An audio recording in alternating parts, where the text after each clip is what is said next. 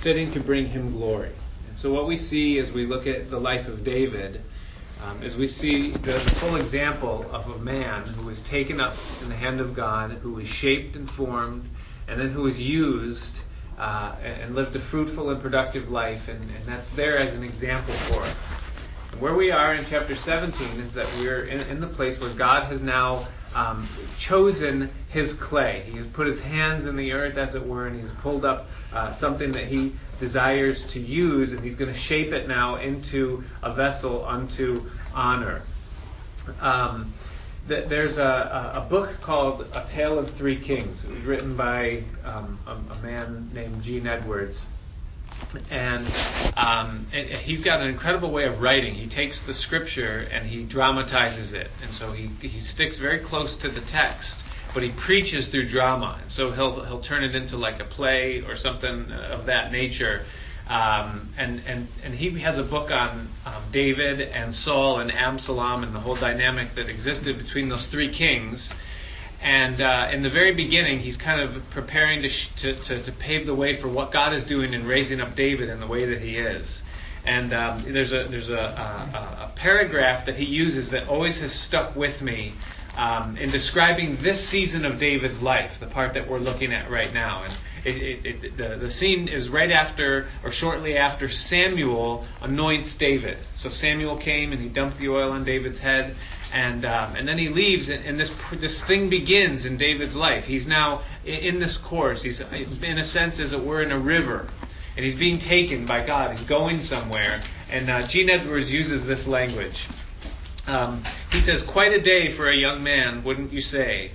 Uh, then do you find it strange that this remarkable event, uh, speaking of David's anointing, uh, led the young man not to the throne, but to a decade of hellish agony and suffering. On that day, David was enrolled, no, not into the lineage of royalty, but into the school of brokenness. And, uh, and I remember when I read that for the very first time, uh, you know, it did something to me. I, I, read those words and I considered, you know, David and God, and I was considering my own life. And I remember I just stopped for a second and I put the book down and I just prayed and I said, Lord, as, as hard as it is, uh, I want to go into that school if that school is necessary.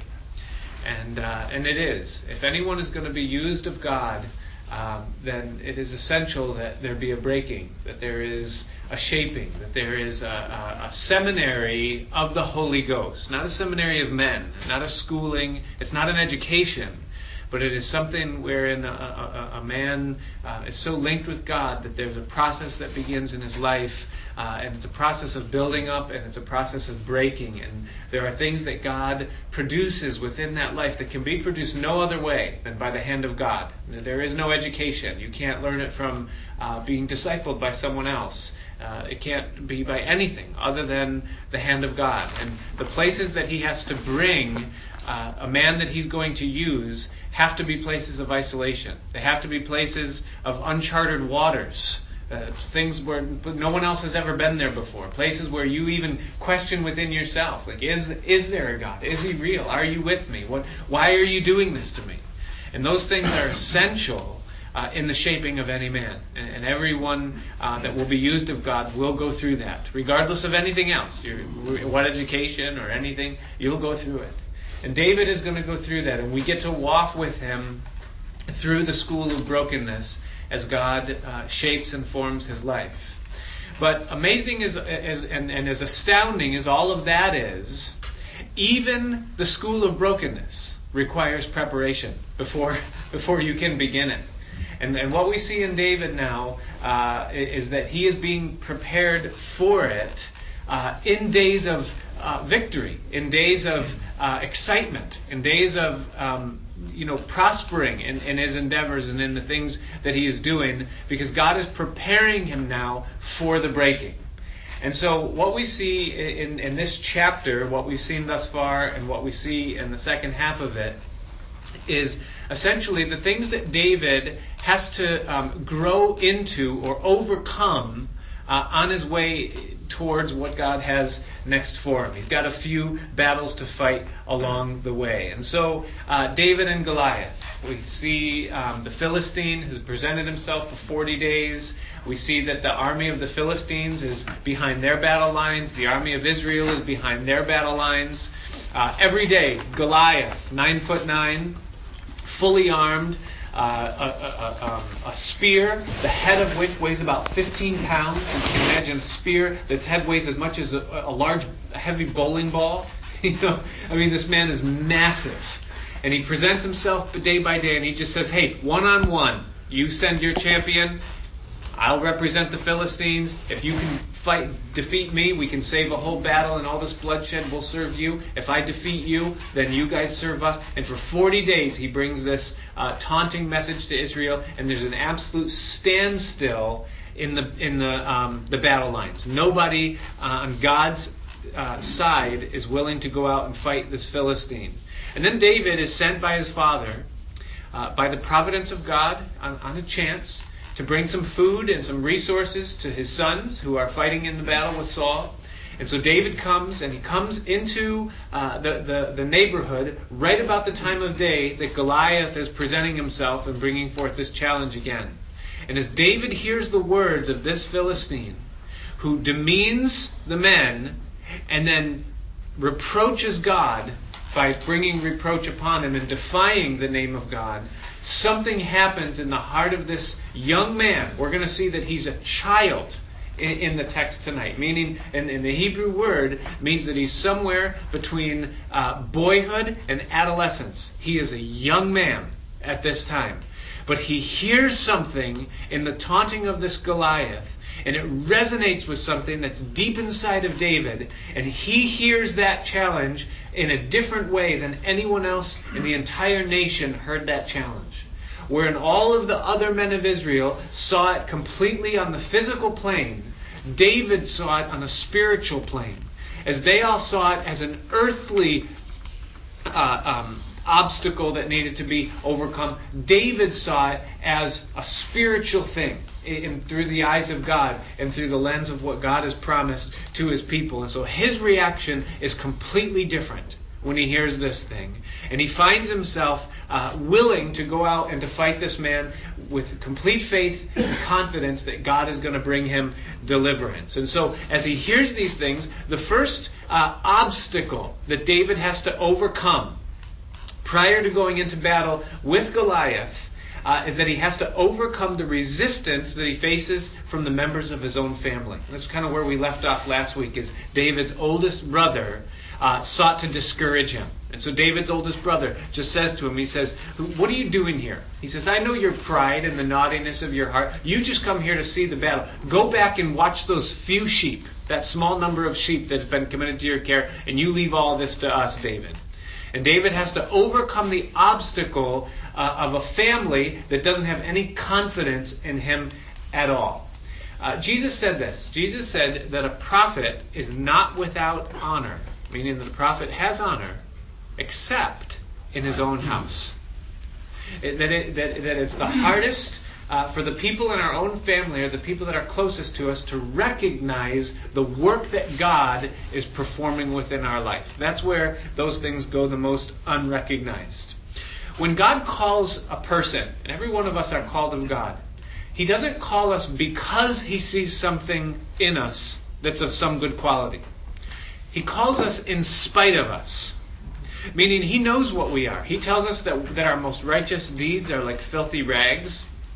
He tells us that, uh, that we are as nothing. He tells us that our heart is deceitful and desperately wicked above all things, uh, more so than we can even know ourselves.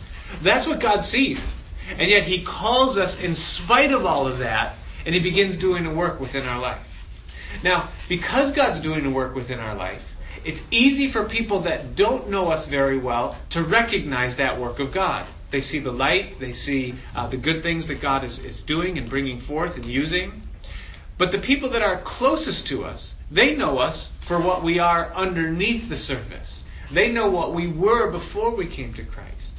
And it's more difficult for them to see beyond the, the substance of the man to see the shining of the Spirit of God. And so resistance comes. And so I remember as a new believer, there was something very real going on in my life. And I remember hearing, uh, you know, the Word of God and being affected by it and being changed and, and just seeing truth and seeing spiritual things. And I remember going home. And at that time, I wasn't married. I lived with my mother and my brother and my sister. And I went home from church on a Sunday morning, being extremely affected that morning by the message. And I asked my mother and my brother and my sister to sit down, and I began to share with them uh, the things that God was doing in my life. And I shared with them, uh, you know, the whole journey, you know, what, what, my perspective of being raised in a Catholic home and what it was like, what my concept of God was in that, and how what God had done in my life through His Word and through being born again was so real and so powerful. And, and, and, and I really believed as I was sharing with them that they would understand the things that I was saying and that it would affect their lives. Especially my mother, who would come in on Sunday mornings and weep at my bedside and beg me to go to church. And now here I am. I'm like, she's definitely going to be so excited to hear all these things going on in my life. And the stone cold resistance that I faced after sharing them that uh, with that uh, was unlike anything I, I, could ever comprehend or imagine. I mean, they just began to throw my sins right in my face, mm. and just be, be even my mother. Yeah, well, I know I know some things about you, Mister Holy. you know, and, uh, and and that's exactly what's going on with David right now in the text. I remember um, Georgia, who had gotten saved just a couple of years before me, and you know we got married, and our, our parents knew fully, very soon, very quickly, that we fully intended to raise our kids in the faith to the to the furthest degree that it was possible for us to raise them that way. And we met with uh, quite a strong resistance from her parents. And one of Georgia's parents said to her that if we knew that you were going to be like this, we would have raised you Catholic. Just because they, even they knew that that would produce a nominal uh, religion, religious expression at best, you know. And, uh, and there was an incredible resistance that came. Um, it always comes from the house, and it's something that must be overcome. So you say, well, how do you overcome that? How do you overcome uh, the resistance that is presented by members of your own family. There's two ways that you do it consistency and time. That's how you do it. Consistency and time. We, we cannot help the impression that people have on, of us and the, the things that they think or the things that they see. We have no control over that. If they choose to look at us as what we were, then that's their choice. We can't affect that even in the slightest. But what we can do is that we can continue to grow in our faith and cultivate the fruit of the Holy Spirit in our lives and allow Christ to change us from the inside out. And then we can live that in front of them. And then in time, as they observe that consistency and they see that transformation, the Spirit of God has a chance to work upon their hearts and let the witness of His change in us work in them as they observe our lives. And that's the way it works. And so we've seen now, walking with the Lord for 17 years, we've seen a radical transformation in the way that our families view us. The resistance that we once faced from home is now met by acceptance because they see the work of God and they see that there's a legitimacy, not because we're perfect or truly holier than them, but because there's a consistency within our lives and, and there's uh, um, there's been a demonstration of it over time, and so they've let it in. But David has to overcome the opposition or the resistance that came from home. The second thing that David needs to overcome uh, in this as he as he as he moves towards his battle with Goliath is that he needs to overcome uh, the experience of the experts. Notice what happens next as we resume in verse 31. It says, And when the words were heard which David spoke. So David wanting to go into this battle with the Philistine. It says they rehearsed them before Saul. And so they bring the message to Saul and they said, Hey, we found someone who's willing to go and fight this Philistine. And so Saul says, Bring him over. So Saul sent for him. And so David comes and he says to Saul. Now, before David even opens his mouth, you got to wonder what's going on in the mind of this king as he just sees this child approaching him. Saul, the Bible says, he's head and shoulders taller than anyone else. He's, he's you know, covered in, in the, army, the armor of Israel, as we're about to see. And here comes this little shepherd boy carrying a staff, and he's got a sling hanging out of his back pocket. And there's a little choir boy who's pretty good looking and kind of rough around the edges that comes up and he's he's walking up like kind of like that, you know, the rooster from Looney Tunes, the little one. I forgot his name. You know, just like put him up. You know, he's, and here's this little guy. And so here he comes, and now, now, now, if you want to add to that, now the young man speaks. So David said to Saul, let no man's heart fail because of him. Thy servant will go and fight with this Philistine, you know? Notice the word that David uses there. He says, Let no man's heart fail because of him.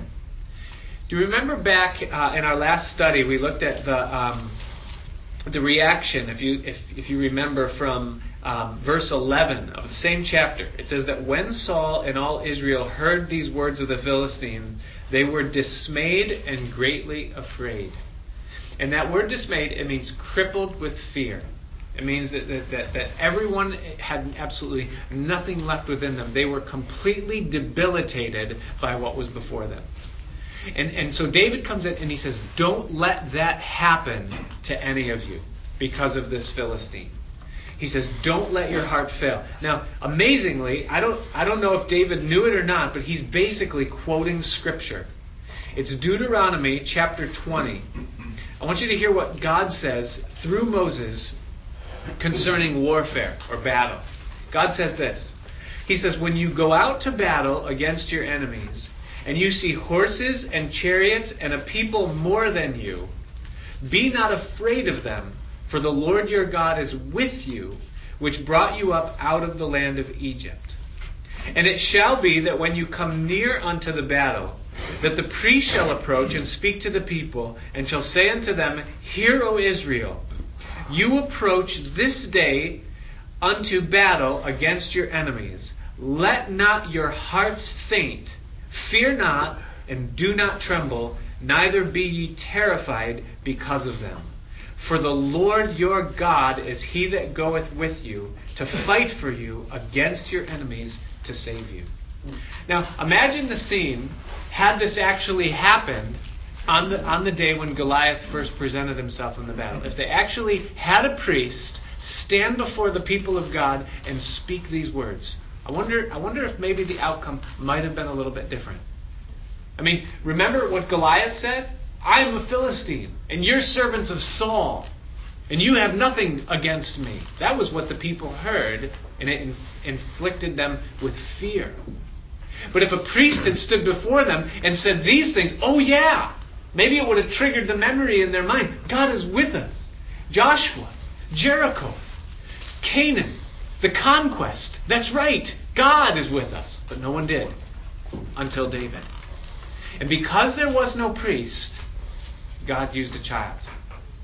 And a small child came in front of the king and uttered the words that God said should have been the words of a priest.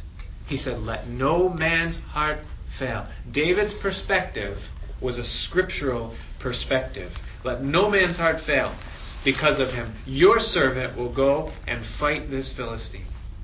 And Saul said unto David, you are not able to go against this Philistine to fight with him. Now, remember again the taunting of Goliath? Remember what he said? His exact words were, If any man be able to come and fight against me. That's what Goliath said. If any man be able. And the assessment within the individuals was, We are not able to go and fight against this man. And now Saul takes the scientific inability that he faced and he tries to project it upon David. He says, You are not able. And the reason you are not able, he says, is because you are but a youth, and he is a man of war from his youth. So the opinion of the expert in all of this is that David is unable to go into this battle and to take down this giant because of the fact that he is small, because he is young, because he is inexperienced, because he doesn't have the expertise of war that this man Goliath has, who is a man of war from his youth. And so the expert weighs the statistics against what he sees in David, and he concludes, You are not able. Now, every one of us and every uh, endeavor that we face within our lives has to go up against the experts, don't we? The people that tell us that what we can never be, what we can never do. Sometimes it's the voice that's in our own head that comes and says that you can never you can never endeavor to, to be used of God in some way because of, and then, and then you lay it out right there in front of it. What we need to remember is that with God, nothing is impossible. And if God calls us to be something or do something, or if God tells us to go and do something, then it doesn't matter what the experts say, or it doesn't matter how the odds stack up against us. And so David has a very uh, interesting choice right now that he has to make and, and an interesting dilemma to face. Number one, do I go with the opinion of the experts and, and come in line and file in behind what everybody else says I'm supposed to be and what I can do and what I can't do?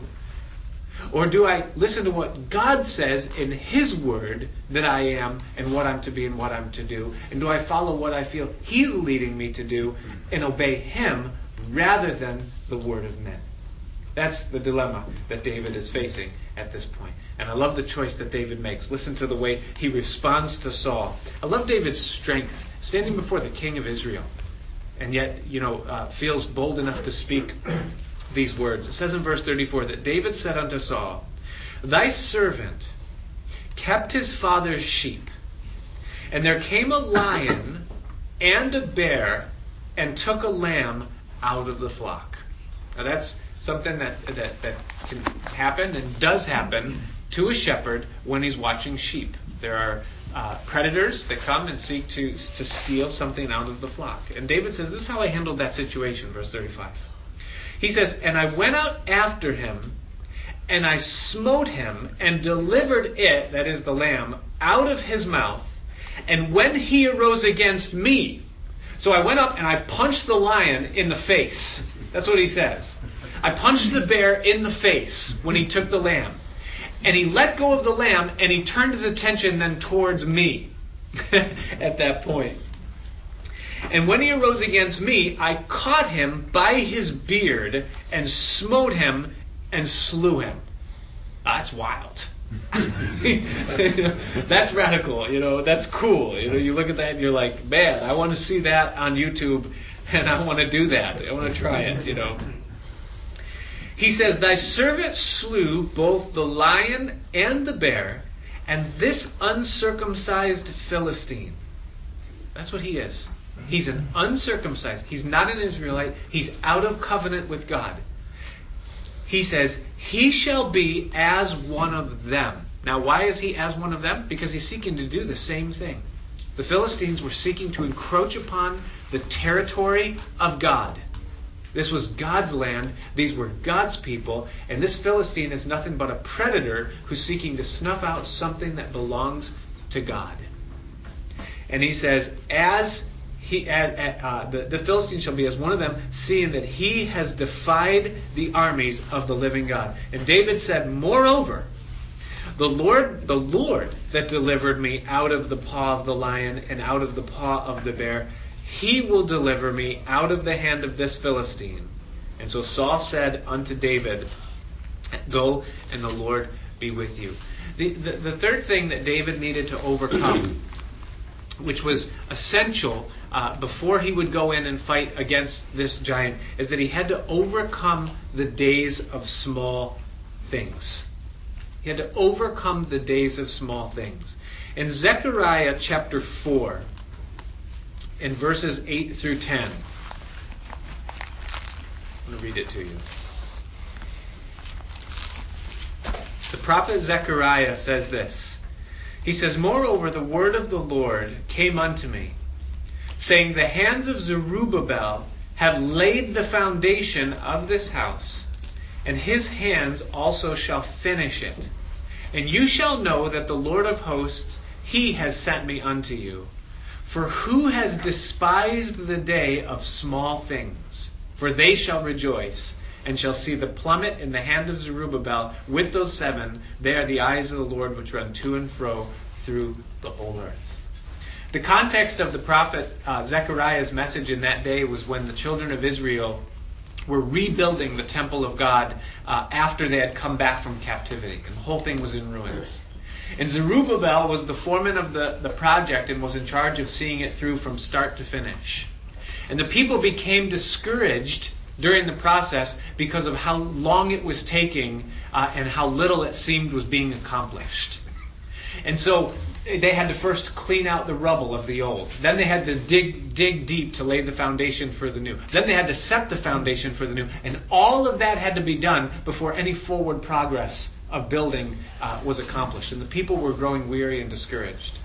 And the message that the Lord brought to the people through the prophet Zechariah was Who has despised the days of small things? For they will rejoice because they, they will see the finished product happen just the same. There is uh, something that happens in each one of our lives that's very similar. It's a very similar dynamic. And that is that God is, is doing a work. He's bringing us to a place. But part of that process of bringing us to that place is what the Bible would call here the days of small things. The days where we, we, we, we see very little being accomplished, and yet long periods of time are passing. And we begin to say, God, where are you in the midst of all of this? David was a man who very much had a sense of destiny. He had a sense that God had a call on his life.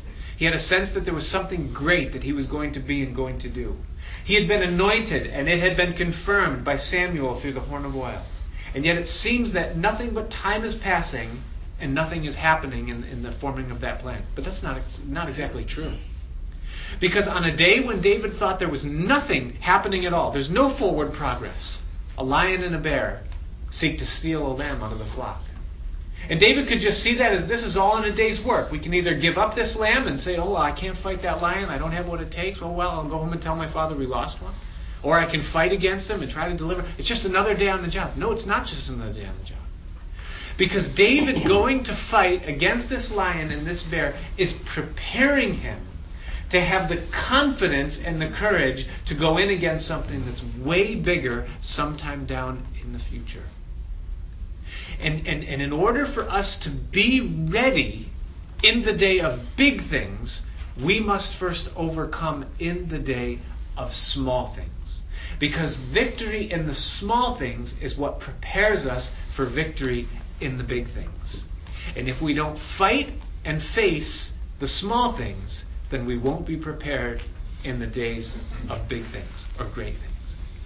And so David's experience in slaying this lion and this bear in the insignificant thing was the foundation for his faith and boldness to be able to go and fight this Philistine in the day of battle against the Philistines. And so it will always be true with us.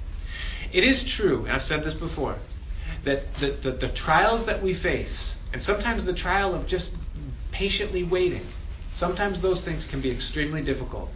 But do you know what's more difficult than the daily trials that we face?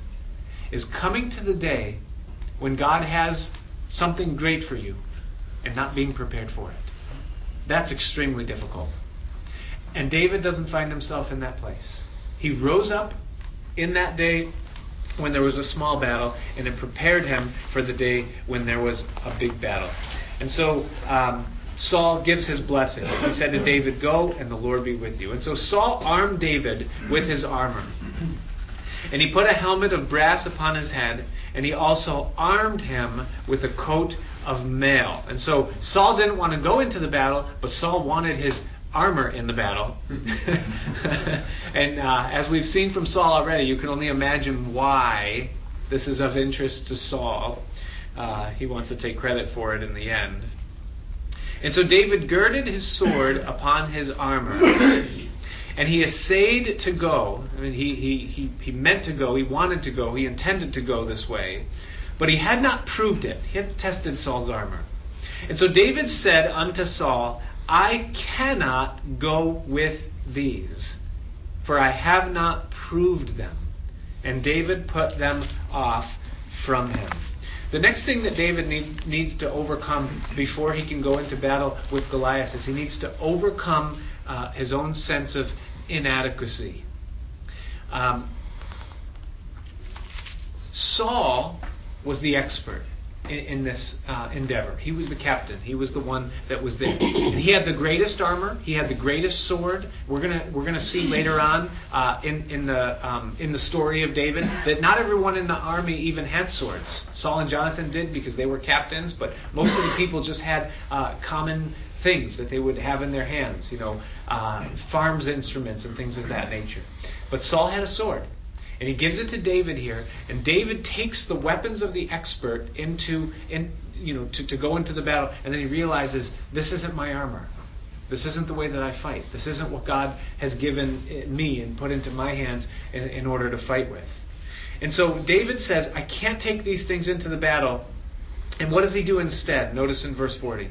It says that he took his staff, took a shepherd's staff in his hand. And he chose him five smooth stones out of the brook, and he put them in a shepherd's bag, which he had, even in a scrip, and his sling, the slingshot that they would use, which was in his hand, and he took those things and he drew near to the Philistine.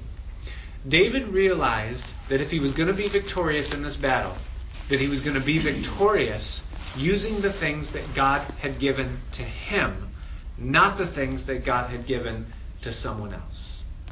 It's a common thing for us to think that someone else is more qualified or that the gifts or the tools or the weapons that someone else has are greater than the things that God has given me. And it's possible for us to think that there's someone else that if we had their skill or their ability, then we would be better off within this life. And that is never true. If God wanted two of someone else and none of you, then he would have made two of someone else and none of you. But God has made each one of us the way that He's made us. He's given us the gifts and strengths and talents and callings that He's given to each one of us. And those are the things that God is going to use within our lives. And anytime we as individuals endeavor to use something that someone else has, or to emulate something that someone else has in order to be effective ourselves, then we're weakening ourselves because that's not what God has given to us. God is always going to use in and through your life the things that He has given to you. He has made you and I uniquely the way that He wants to use us. And when you look at the history of God from Genesis to Revelation and you see the way that God uses men and women, he uses them according to what he has given them and gifted them to do. And so we see Peter and Andrew. And what did they have in their hand? They had a net, right? And they were casting their nets. And what did Jesus say? He said, From henceforth you will catch men. I'm going to use the things that I've given to you to be effective for me within my life.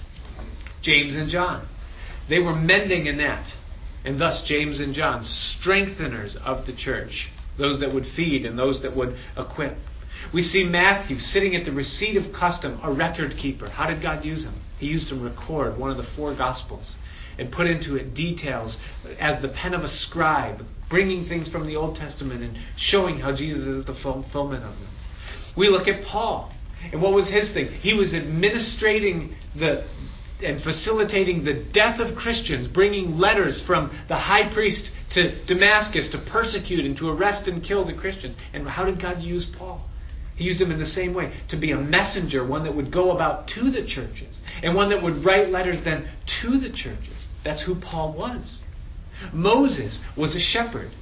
And God asked him, and he said, Moses, what's in your hand? And, and Moses replied, and he said, Well, there's the staff. And God said, Well, throw it on the ground. And it turned into a staff. Now pick it up again. It turned into a staff. That's what God used. He used the staff that was in Moses' hand. That's what opened up the Red Sea. That's what did the, the works, the raising and the lowering of the staff. Joshua, what was in his hand? A sword. Why? Because he was the general. He was the one that led the army of Israel in his day. And how did God use Joshua? He used him as a general. And so God uses what He's given to us. And so never think that what we you are is inadequate because you're not what someone else has. God has given to you and I uniquely the things that He wants to use within our lives, and He has no limitations. David doesn't need a sword and a spear to take down a giant because God hasn't given him a sword and a spear to do it. And so David confidently takes what he has and what he knows, and he brings those things then into the battle. And so it tells us there then in verse 41. It says that the Philistine came on and drew near unto David. And the man that bare the shield went before him. And when the Philistine looked around and saw David, he disdained him, for he was but a youth, and ruddy, and of a fair countenance, a little choir boy. And the Philistine said unto David, Am I a dog, that you come to me with staves, with a staff? And the Philistine cursed David by his gods. And the Philistine said to David, Come to me, and I will give uh, thy flesh unto the fowls of the air and to the beasts of the field. Then said David to the Philistine, You come to me with a sword and with a spear and with a shield. But I come to you in the name of the Lord of hosts, the God of the armies of Israel, whom thou hast defied. And this day will the Lord deliver you into my hand and I will smite you, and take your head from thee, and will give the carcasses of the host of the Philistines this day unto the fowls of the air and to the wild beasts of the earth. Why? That all the earth may know that there is a God in Israel. Amen. Do you see that David is jealous for the glory of God? He's not in it for anything else other than the fact that this Philistine has defied God and it's for the glory of God. And then he goes on further in verse 47 and all this assembly, that is, the host of the Philistines and the host of the Israelites, shall know that the Lord saves, not with sword and spear, for the battle is the Lord's, and he will give you into our hands. Five times in David's little reply to the Philistine, he mentions the Lord. The Lord will deliver you uh, um, he says that you might know that there's a God in Israel, know that the Lord saves, that the battle is the Lord's, and He will give you into our hands. This is not about me. This is not about Israel or the Philistines. This is about the living God. And you're about to meet him, Goliath. And so it came to pass. Now, amazing. What an anticlimactic battle. This would not sell too many tapes in Hollywood. it says that it came to pass that when the Philistine arose and came and drew nigh to meet David, and the drums were sounding, doom, doom, doom, doom, doom, you know, and, and no, none of that. That David hastened and he ran toward the army to meet the Philistine. Probably something that Goliath had never seen before in his life. Someone running towards him. He, didn't know how to fight with someone running towards him. He only knew how to fight with people running away from him, you know. And David put in his hand, or put his hand in the bag, and he took from thence a stone, and slang it, and smote the Philistine in his forehead, that the stone sunk into his forehead, and he fell upon his face to the earth. That's it? I mean, where is the, you know, when Goliath grabbed David by the foot and David squared away, and then Goliath prevailed for a little while, but then, you know, Saul raised his hand, and then when Saul's hands were raised, David prevailed, and, and you know, where's the battle? I mean, he takes a sling, he did one shot right between the eyes, and it says that he fell on his face to the earth. So David prevailed over the Philistine with a sling and with a stone. Didn't need a sword didn't need a, spear, didn't need a shield. He used a sling and a stone. He used what was in his hand. And God will use what's in your hand. Not just to slay the giants in your life, but to answer the call, whatever that call is and whatever it looks like. To lead your family.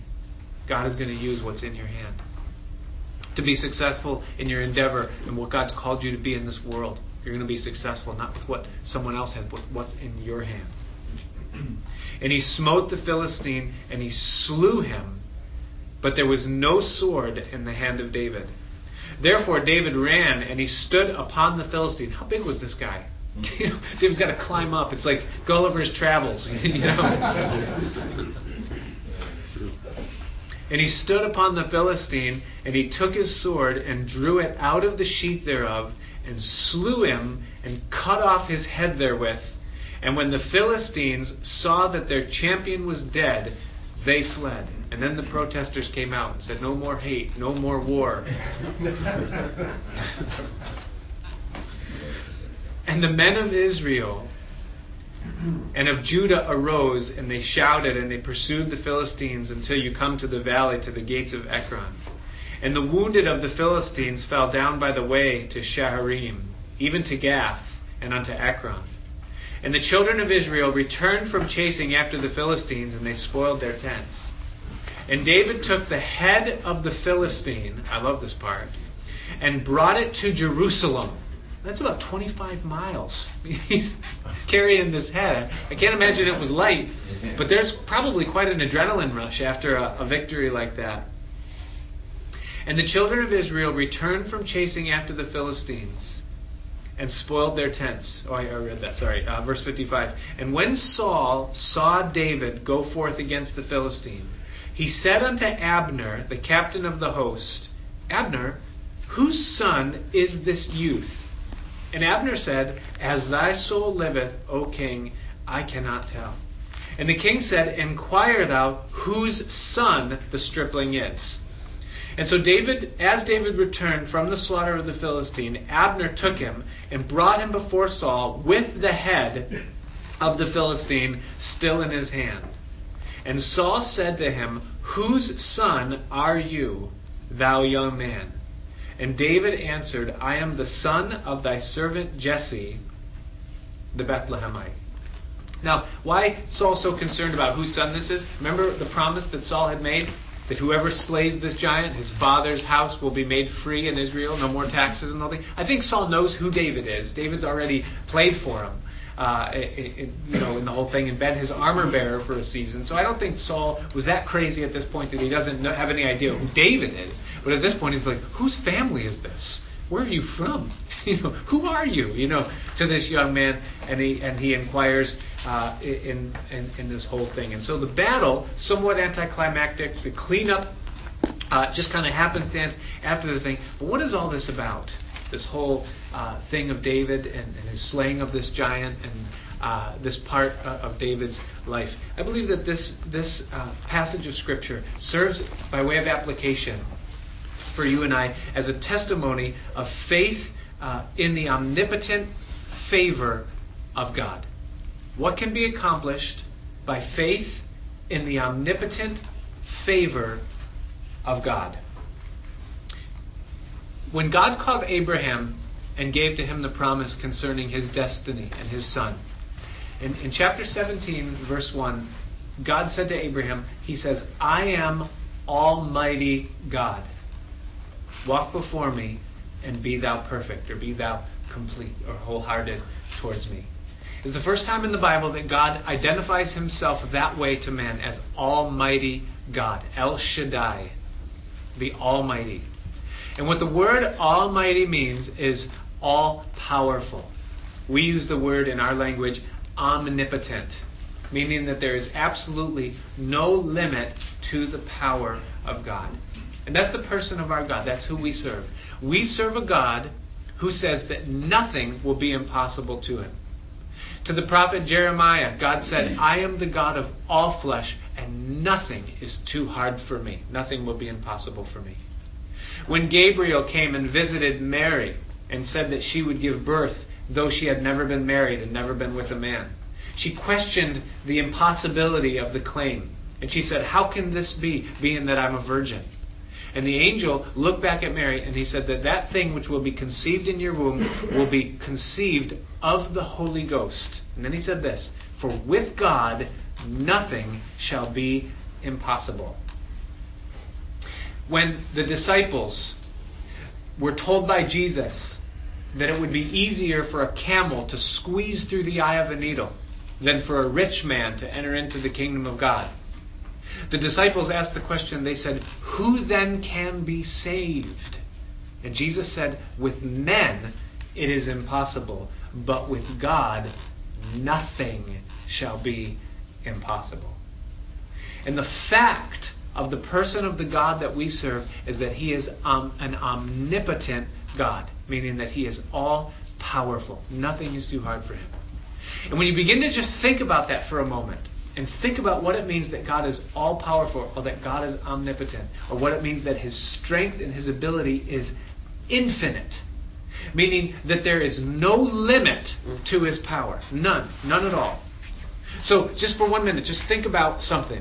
If you were to think about think about the, the, the, the task that required the most power that you could ever even imagine. I mean, even beyond anything you've ever thought about before. And you're just going to take that task and the amount of power that it would take to be that person or that being that can accomplish that task, and you were to put that on this side of a scale that had a balance in it. No matter what that task was, the amount of power on the other side of the scale is still infinitely greater than what it takes to do this task on this side. Can you see that? All powerful. That's what omnipotent means. Meaning that God is always more powerful than what the task requires, no matter what it is. That's the God that we serve. And so David had faith in that omnipotence. That it doesn't matter how big Goliath is when you measure his strength against what I can do. God is infinitely more powerful than what he is. And David understood that. That's the omnipotence. But that's not just the faith that David had. It wasn't just the omnipotence. It was the omnipotent favor of God that he had. Meaning that David had to then not just believe that God was able to conquer Goliath, he believed that. But he had to believe that God was willing to give David that kind of power when it was in his purposes. That God would have enough favor with David that David would then be able to use that power that God would give to then slay the giant. Now, I propose that's where we struggle. If I were to poll the audience and say, how many of you don't believe that God is strong enough to empower you to, you know, slay a giant or whatever it is? No, none of us would raise our hand. We know that God's powerful enough. But if I said this, how many of us doubt that God is willing to impart to us the power to do what it is that's before us? Then I think the hands would begin to raise, wouldn't they? You know, we begin to think, well, that, you know, yeah, I know He can. My question is, I'm not sure that he will. Mm-hmm. I'm not sure that he wants to. And what sets David apart from everyone else is that David not only believed that God could, but he believed that God wanted to and that God would and that he was qualified in that whole thing. How does one know whether God wants you to or not? Is it a feeling that you get or David did it completely by the word of God. Right? David knew that this man was defying the armies of the living God, and David was jealous for the glory of God. Right? And so David David knew that God was going to do it. He knew because God said, "Not one of your enemies is going to stand before you."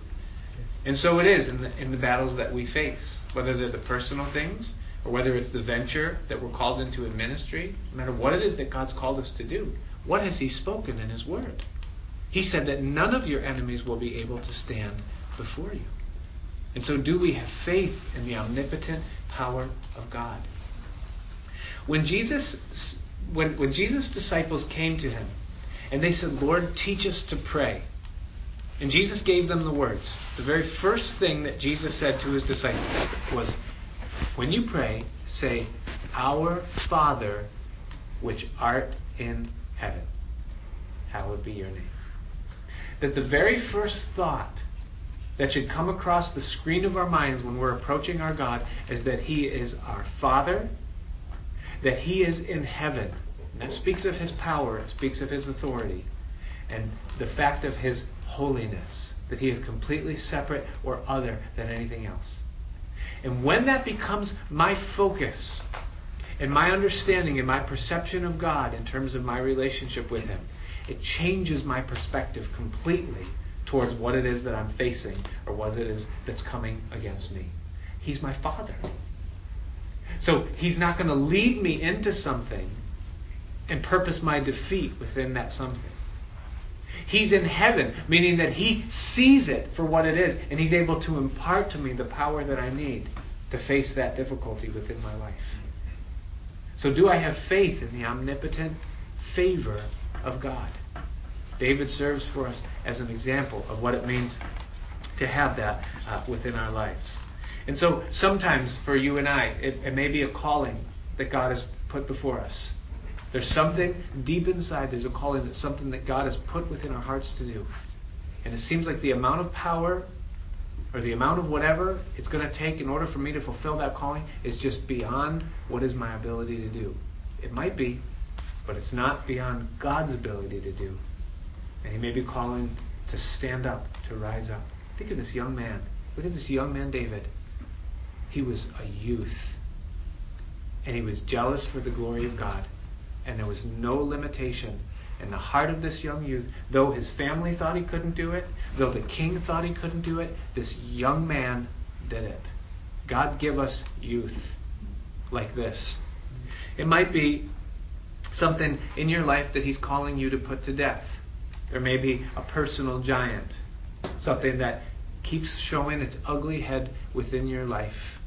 Something that for 40 days presents itself, something that maybe for 40 months has presented itself, for 40 years has presented itself, morning and evening in the face of God.